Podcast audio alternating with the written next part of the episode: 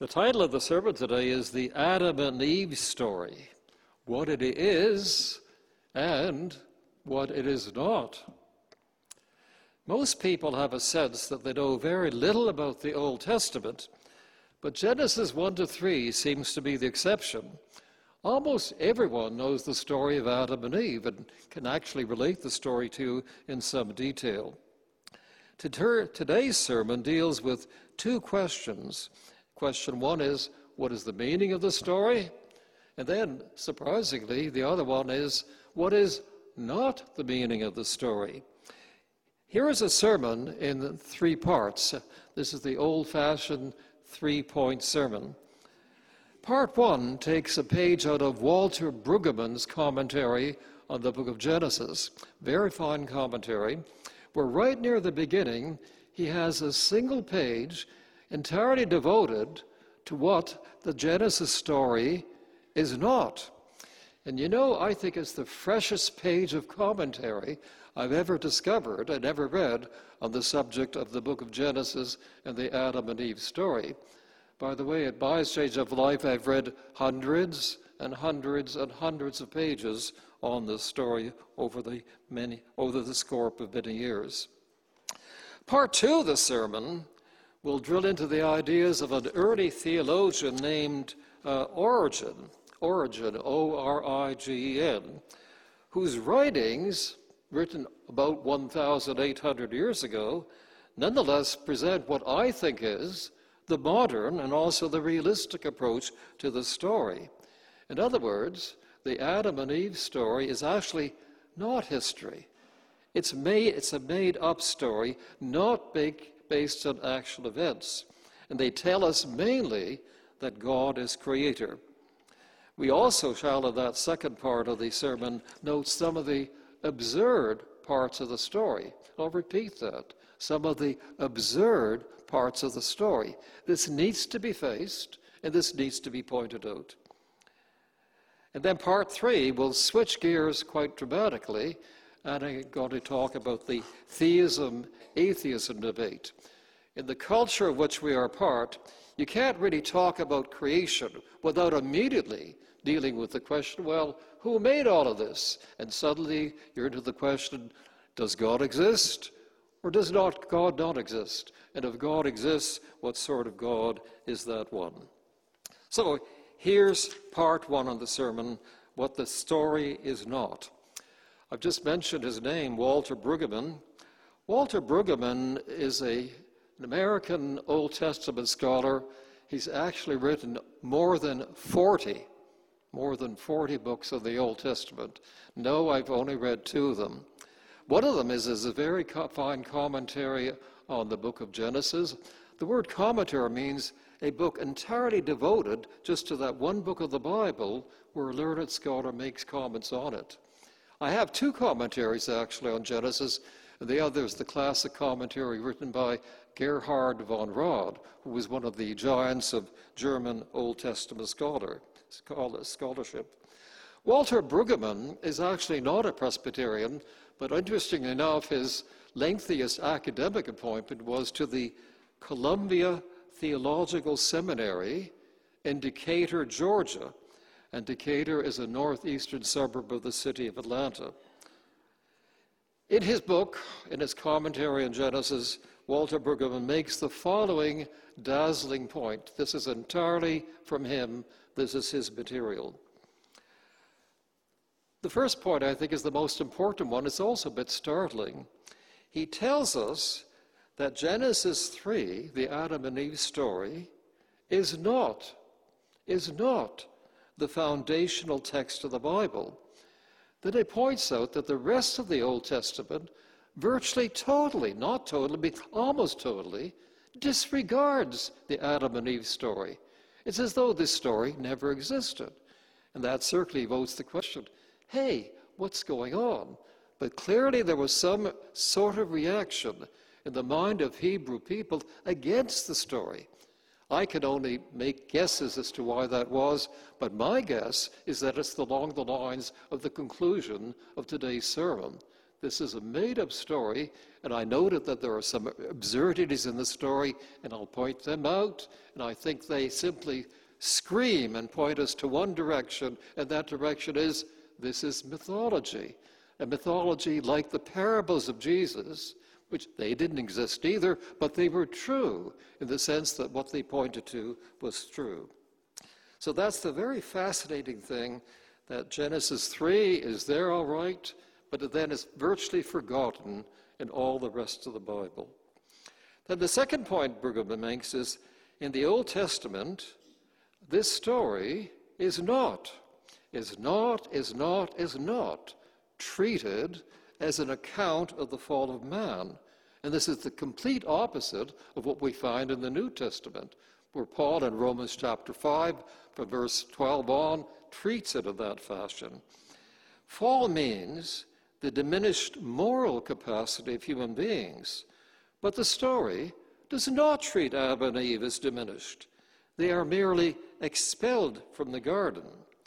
The rest of the Old Testament, in fact, expects a high moral capacity from people and does not treat people as diminished nor fallen.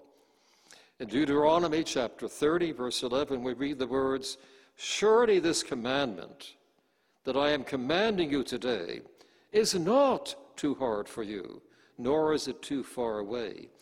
The text itself makes no particular claim for the human prospect, nor is it the pessimistic document that people think that it is. His third point, Brueggemann's third point, is also entirely fascinating. He points out that it, the Old Testament, and the Adam and Eve story is not, is not, is not, is not an explanation of how evil came into the world. Paul takes it that way in Romans 5, but the Old Testament does not, and the book of Genesis does not. In fact, the story gives no explanation of evil. The talking serpent tempting Eve simply appears without explanation. It comes as a great surprise for many people to be told that the Bible, in fact, gives no explanation for the origin of evil, and that is worth repeating. The Bible, in fact, it comes as a fact to be told that the Bible, in fact, gives no explanation for the origin of evil. Forget all about the story about fallen angels and stuff like that. The Bible just doesn't give an answer to that particular question, nor is it an answer book to all, our, all of our questions, including our religious ones. Then the fourth and last point of his that I will read today is it is also not the story of how death came into the world. In fact, no one dies in this story, even though it was threatened that if you eat of the forbidden fruit, that person will die. But in fact, the penalty is not carried out. They are expelled from the garden, but they are not killed, an action very different indeed from dying. And my comment on Brueggemann's page, and he goes on a bit further than this, but I'm not I'm stopping here, is simply the words, thank you. Thank you, Walter Brueggemann. Everything you've written there needed saying, and needed saying def- desperately, strongly, and clearly. So I'm pleased to read his very important material to today. Now, this leads us to part two of this three point sermon. And part two is pointing out that none of this actually happened in history. That the Adam and Eve story is a made up story, it's a myth written to convey certain spiritual truths to us. Why and how have we reached this conclusion since so many, in fact, believe that this, in fact, is all history? But first, let me tell you about an early theologian named Origen. His dates are approximately 185 to 250 AD. He lived in Alexandria, northern Egypt. It's a city that still exists. Uh, right now, it is uh, Egypt's second largest city after Cairo, and it sits there right in a beautiful way on the south coast of the Mediterranean Ocean, Med- Mediterranean Sea. Origen succeeded a person named Clement, Clement of Alexandria, as the leader of the Christian group in the city of Alexandria, a Christian group that was had a school that they called a catechetical school, which I take to be a school of basic Christian instruction. Let me tell you the age that Origen was when he was asked to take over this school. Origen was age 18. 18. There's some reason to believe that he might have been as bright a theologian as the Christian church has ever had. Certainly, he is, has one of these minds that bristles with ideas and is full of intensity and full of insight. In one of his books, he, Origen, comments on Genesis 1 to 3, pointing out that there are too many things against it to be taken literally. And Origen writes, the story of Adam and his sin will be interpreted philosophically by those who know that the word Adam means man. And in what appears to be concerned with Adam, Moses is speaking about the nature of man. He points out that the account given in Genesis 1 to 3 cannot be taken as history. He points to the fact that light in Genesis chapter 1 is created before the sun is created. The word day is also used before the sun is created. But the word days is a function of the earth's relationship to the sun and light in that sense. So there are all these problems in the story of Genesis and the beginning of the world, Genesis 1, 2, and 3. But in particular, he's talking here about the Adam and Eve story in Genesis chapter 3. What are some of the problems that are in this text? Well, how about a talking snake? When last did you hear a snake talk? For heaven's sakes, isn't that the hot tip you need? That this is not history, this is mythology. A talking snake just doesn't cut it as an endeavor to write history. Or how about, of all things, knowing the difference of right and wrong by what? Eating a piece of fruit? What? What's going on here? Again, it's more mythology. Or another piece of fruit, and if you eat that piece of fruit, you have the gift of eternal life. Again, it doesn't really make any sense. Again, mythology. After Adam eats the forbidden fruit, there's this very peculiar com- uh, conversation attributed to God, where first of all, God appears to be jealous of Adam. That doesn't make any sense. And the idea that knowing right and wrong is somehow a wrong thing to do, but that doesn't make sense either. For heaven's sakes, the Bible, Old Testament and New Testament alike, give a lot of territory to the subject of what is right and what is wrong. A lot of territory to the moral teachings of Jesus. A lot of territory to the laws, the difference between right and wrong. So the whole thing is highly confused at this point. Did you know that Genesis 3 also then goes on to depict God as, a gardener? Yes, it talks about God planting a garden in, the, in Eden. It also then later de- depicts God as a tailor. Yes, it's actually in the Bible. God is a tailor making garments for the naked Adam and Eve. The, higher, the entire list, the entire story is weirdly disconnected, I think, from reality. By the way, we also note that the Bible nowhere tells us that the Garden of Eden was ever removed by God. It doesn't say that anywhere. If it does, show me the passage. Well, if it still exists, where is it? And the answer is it's nowhere for the simple fact that it never did exist. It is very difficult to avoid concluding that the garden never existed, nor did Adam, nor did Eve. Moreover, it is critical to drill into the meaning of the words Adam and Eve. It's interesting that in Hebrew, the word for man came from the word earth. Hebrew Adama means earth, and then from that you get the Hebrew word Adam, which we now pronounce as Adam. We keep thinking it's a proper name, but you have to grasp the fact that if a Hebrew person heard the story in Hebrew, which of course he would or she would, he, and encounter the word Adam, he wouldn't think of a proper name at all. he would know that the word Adam simply means man or mankind, that the word Eve means mother of all living. They're not proper names, they're designations. It's interesting that another ancient language has exactly the same development. In Hebrew, Adama is earth. From that, you get Adam, which means man. In Latin, the Latin word for earth is humus, and then the Latin word for man is, take a guess, you're going to be right if you take a guess. The Latin word for man is homo, so you're right. You all guessed right on that one.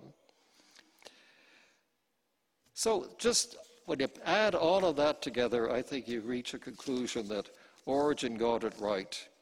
That indeed, uh, this is a mythological story, much like the parables of Jesus, where the story is true in the sense that it, what it points to is true, that God is creator. God gave us the first human beings on the face of the earth.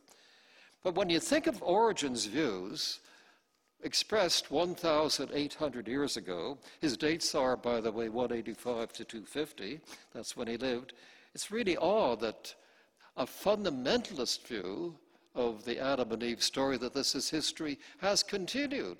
In fact, it continues on into the present age. It may even be the case that you have taken this as history yourself, which you're entitled to do if you wish to do.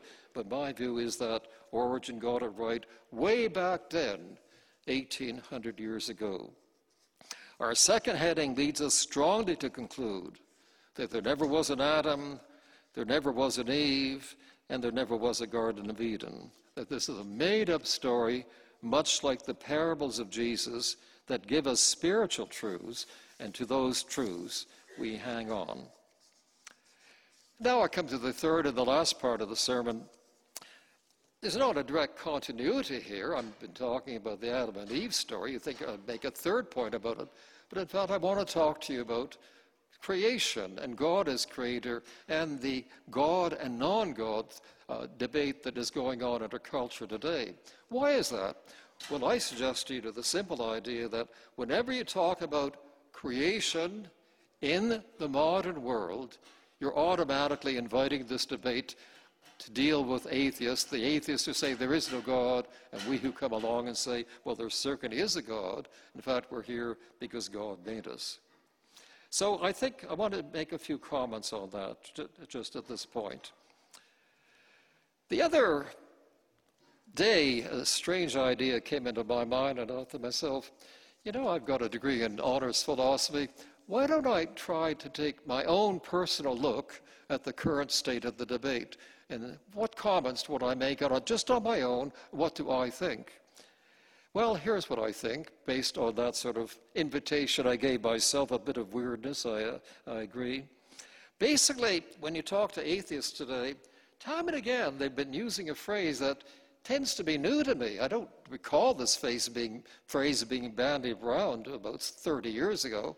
But their answer is, it all just happened. If there's no God, where did the world come from? Where did the universe come from? Oh, it all just happened.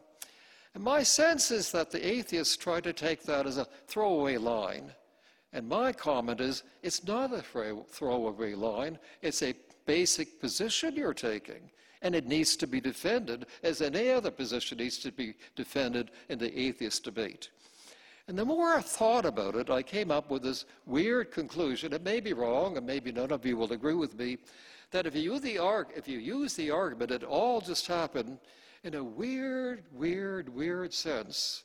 It takes more faith, more faith to be an atheist than it takes to be a Christian. Why?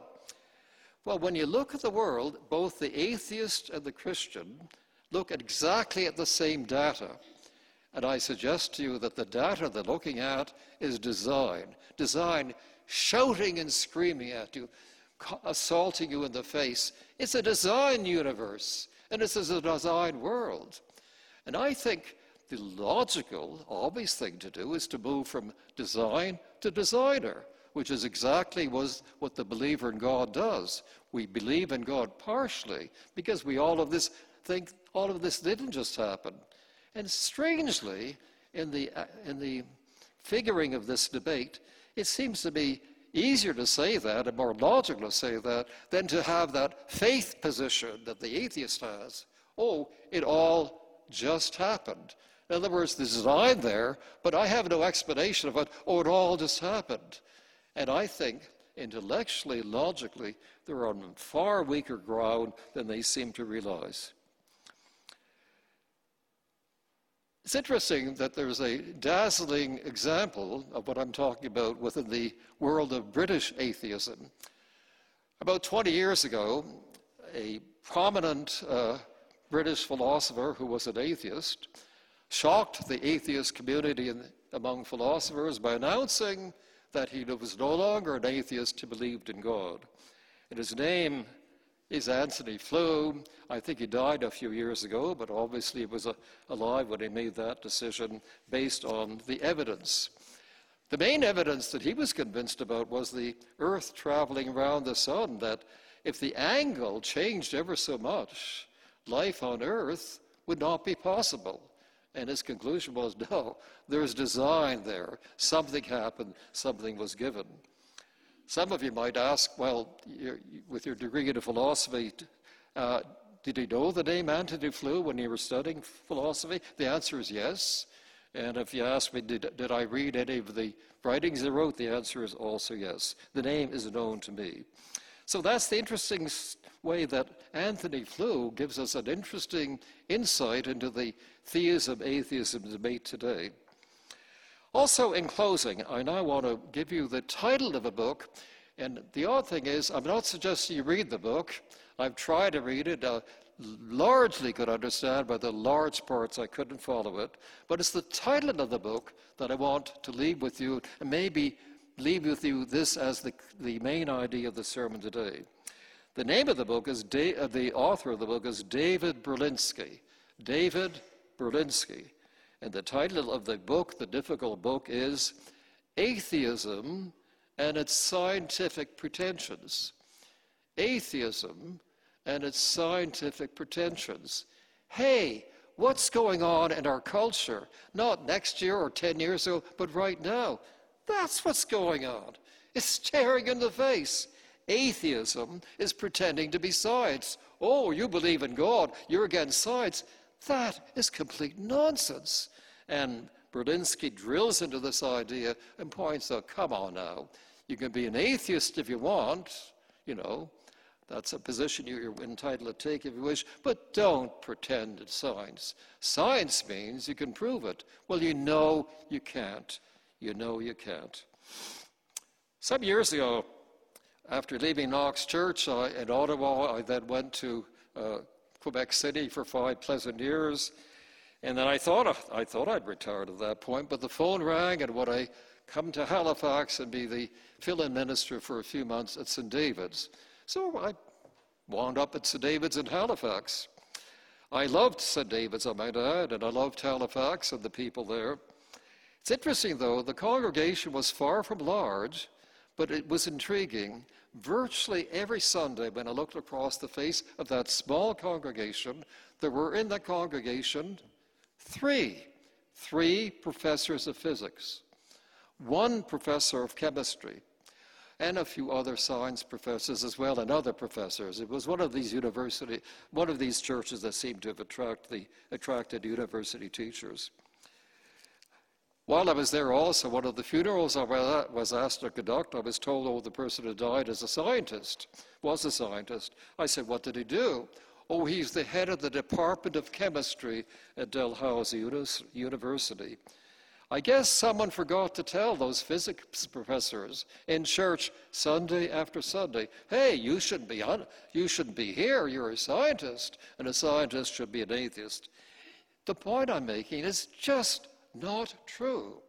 A hoax is being perpetrated in our North American culture right now. Atheism and its scientific pretensions. That's the main thing I wanted to take out of the story today. And I end with this. Before I was at St. David's, I was in uh, St. Uh, Andrew's Church, Quebec City, but prior to that, I was at Knox Church for 12 years. One of the people who was in church every Sunday, every Sunday when he was town, in town, was Henry Howden. Oh, and what did Henry do? Henry was one of the lecturers on evolution at Carleton University. He found no trouble whatever lecturing on evolution from Monday to Friday in Carleton and coming to church on a Sunday.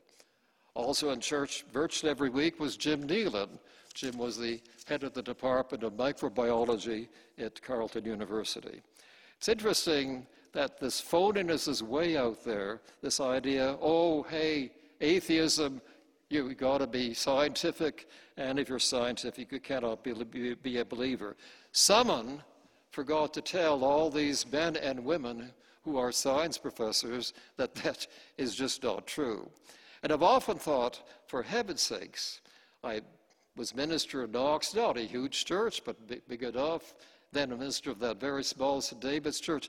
If all those science professors were there, for heaven's sakes, what could be found in a large Roman Catholic cathedral, or a large Anglican church, or a large booming United church? In other words, there are hundreds and hundreds and probably thousands of men and women who are science teachers in our churches today. They just haven't fallen for the line atheism and its scientific pretensions.